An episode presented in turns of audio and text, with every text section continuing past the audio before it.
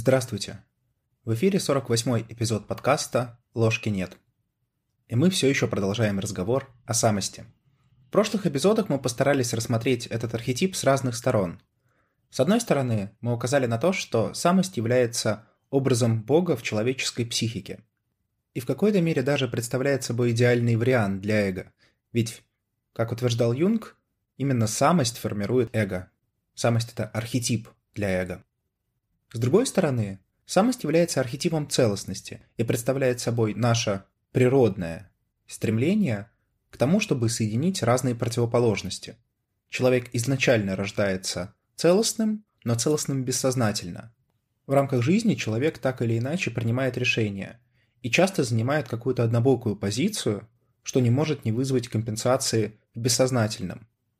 Осознанное примирение противоположных точек зрения уже на сознательном уровне, это, собственно, и есть задача индивидуации или развития по Юнгу. В прошлом же эпизоде мы говорили о том, какие символы есть у самости. И понятное дело, что раз самость – это целостность, то очень много символики связано с геометрической формой, с формой круга, как идеальной фигуры. Отсюда же символика города, колеса и всего, что круглое. Другими важными символами являются религиозные символы Христа и креста. Крест как соединение двух противоположностей, вертикальная и горизонтальная линия и целостность в центре, а Христос как соединение божественного и человеческого, то есть соединение двух противоположностей, что в какой-то мере и достигается парой эго-самость. В этом эпизоде я бы хотел затронуть две темы. Первая – это теневые аспекты самости, а второе – как проявляется и чем грозит потеря контакта с самостью. Давайте начнем с первого. Вот буквально в прошлом году вышла экранизация знаменитой книги Терри Пратчета и Нила Геймана «Благие знамения». Этакой пародии на еще более ранний блокбастер «Омен», где вот в исходном блокбастере ключевой фигурой являлся Антихрист. Ну и, собственно, обыгрывался апокалиптический христианский сюжет. Да и вообще тема конца света и апокалипсис очень часто проявляется в литературе. От каких-то сложных произведений до, прости господи, сериала «Сверхъестественное», который, несмотря на свою популярность, тем не менее, в некоторых сериях, конечно, заставляет задуматься. Но не суть. В общем, мы говорили, что Христос символизирует самость, но ведь мы знаем и о противоположной фигуре, фигуре Антихриста. И эта фигура, особенно с позиции Юнга, который очень много на самом деле уделял внимание этому архетипу, представляет собой особую ценность для анализа. Она символизирует так называемую темную сторону самости. Но действительно, пока мы рассматривали этот архетип в предыдущих эпизодах, мы часто говорили именно о позитивной коннотации, о стремлении к целостности, об образе идеального, да, со своими проблемами, но тем не менее. Но ведь любой архетип имеет как свою светлую, так и свою темную сторону, и самость в этом плане не исключение. Мария Луиза фон Франц в «Человеке и его символах» пишет следующее.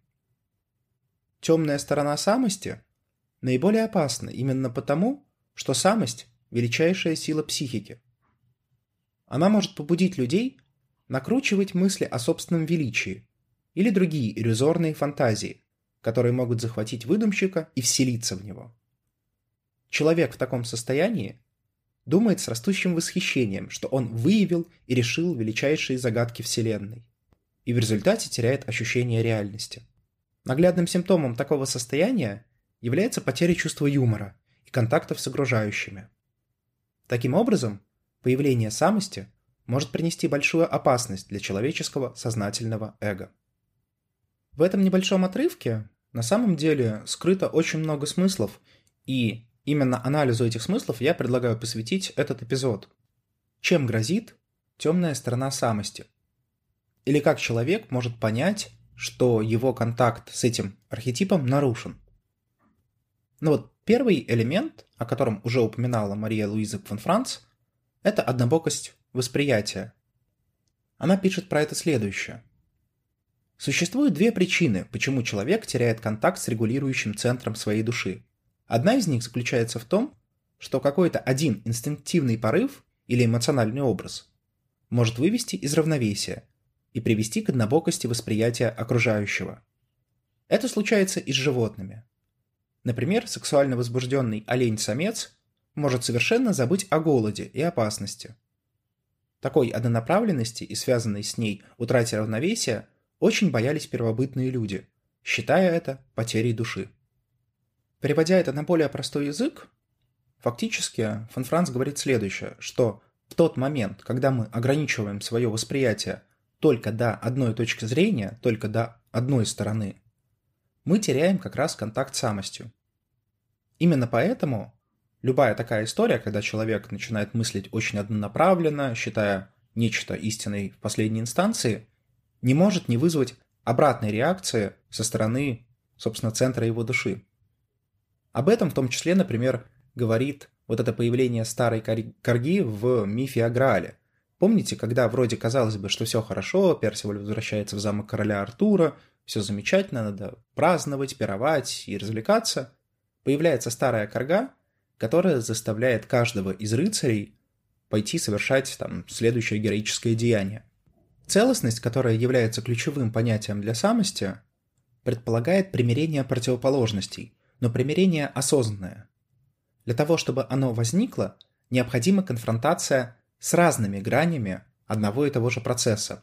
И в тот момент, когда человек занимает однобокую позицию, когда он начинает считать, ну, например, правильно это, когда люди помогают всегда другим людям, даже в ущерб себе, потому что альтруизм и всеобщее благо – это очень важно. Казалось бы, совершенно разумная, гуманистическая, хорошая позиция тем не менее, если она возводится в абсолют, то она приводит к однобокости. И это не может не отражаться на внутреннем состоянии человека. Ведь если я все отдаю другим, то я не оставляю ничего для себя и для своих близких. И это, естественно, вот даже просто из здравого смысла, если исходить, не может не вызвать реакцию со стороны психики. Ну а в контексте юнгианства эта реакция будет в том числе связана с тем, что сознательное эго человека заняло очень экстравертную установку по отношению к миру. И, соответственно, те фигуры, которые компенсируют, то есть тень, анима, анимус или персона, они так или иначе будут эту установку пытаться как-то скомпенсировать. И, собственно, отсюда привет невроза, отсюда привет синхронистичности и другие элементы. В общем, идея простая. Рефлексируйте над тем, какую позицию вы занимаете по отношению к тем или иным вещам. Отслеживайте ситуацию, отслеживайте свои мысли. Если вам что-то кажется правильным, но вот настолько правильным, что по-другому просто быть не может, в особенности, если это поддерживается вашими эмоциями, и вы чувствуете, что когда кто-либо говорит что-то другое, что-то противоположное, или когда вы начинаете думать о противоположном, у вас возникает эмоциональная реакция, вам хочется переубеждать, вам хочется не соглашаться и так далее, и так далее, то вот это как раз критерий того, что ваша позиция однобока, и ее имеет смысл очень внимательно под микроскопом рассмотреть. Второй вариант потери контакта с самостью связан с инфляцией эго. Фон Франц про это пишет следующее.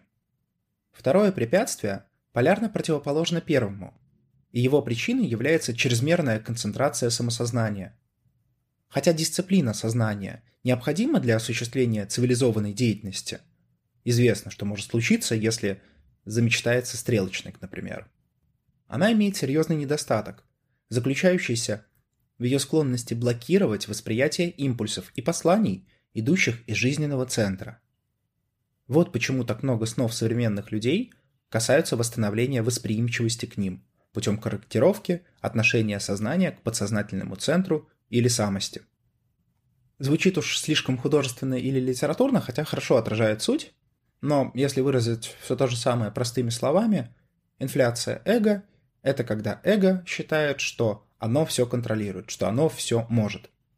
В целом, даже вот если на секунду отойти от юнгианских представлений о структуре души и вспомнить просто когнитивную психологию, одним из известных искажений мышления является так называемое искажение «я», когда я пытаюсь объяснить все происходящее внутренними какими-то причинами.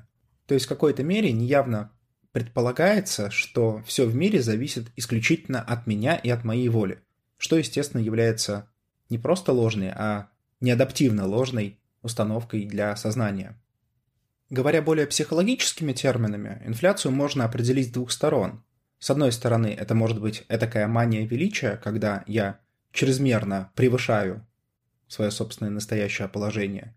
Или же наоборот, даже депрессия, когда я чрезмерно принижаю. И то, и другое является в той или иной форме инфляцией. Юнг даже про это пишет, что сознание в состоянии инфляции всегда эгоцентрично и не способно осознавать ничего, кроме собственного существования.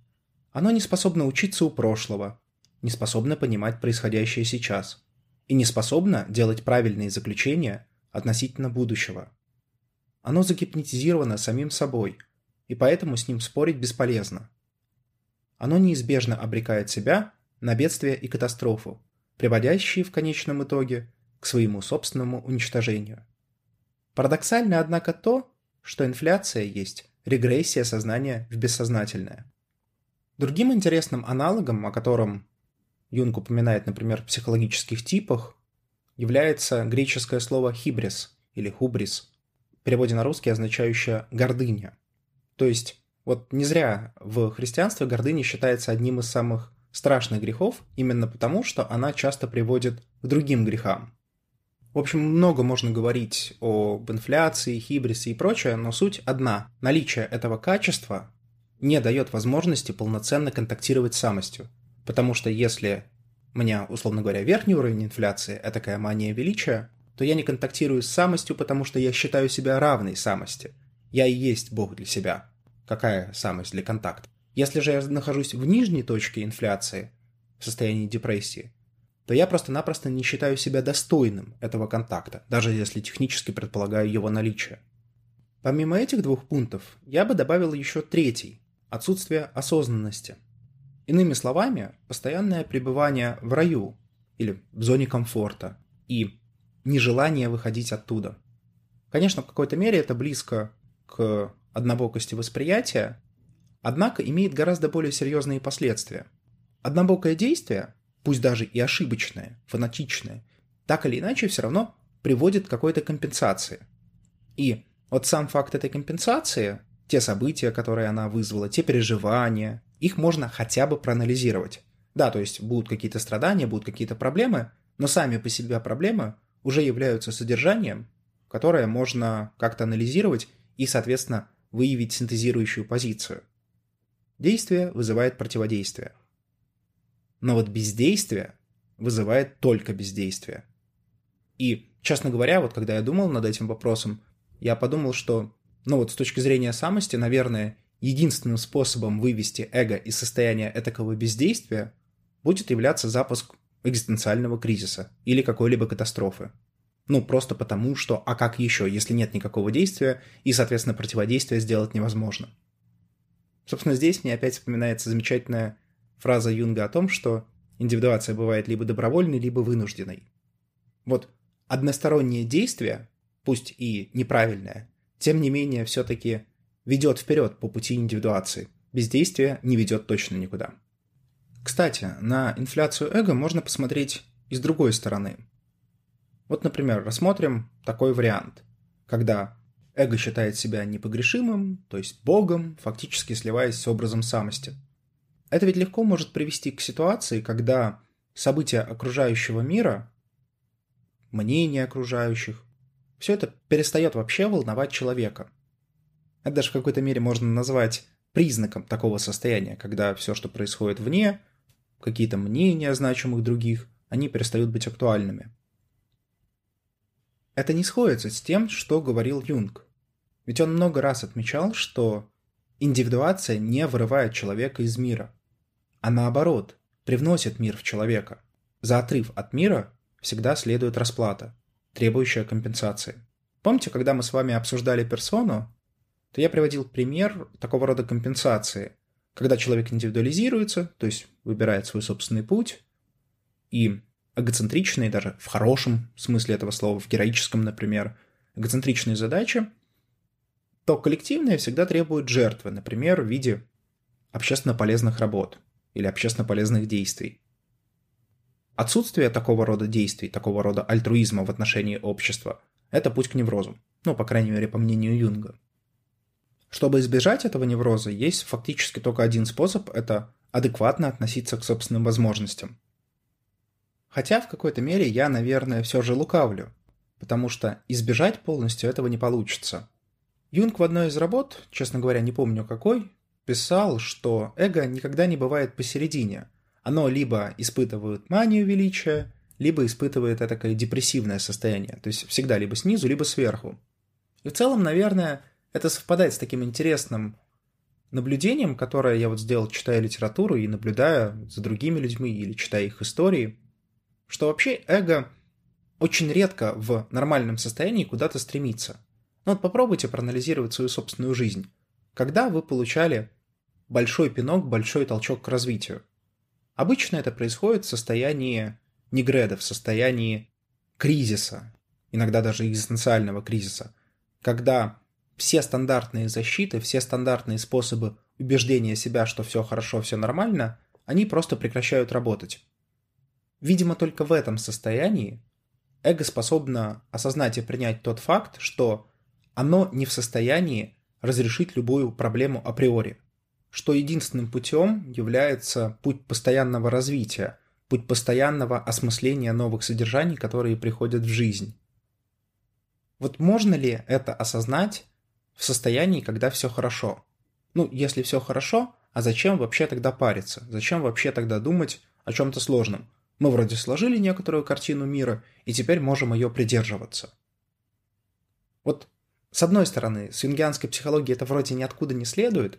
С другой стороны, если сюда привнести немножко экзистенциальной философии, тот же самый Карл Ясперс, когда он говорил о пограничных ситуациях, ситуациях, когда в жизнь человека прорывается экзистенция, это именно ситуации кризиса, ситуации утраты, ситуации потери смысла, ситуации изоляции.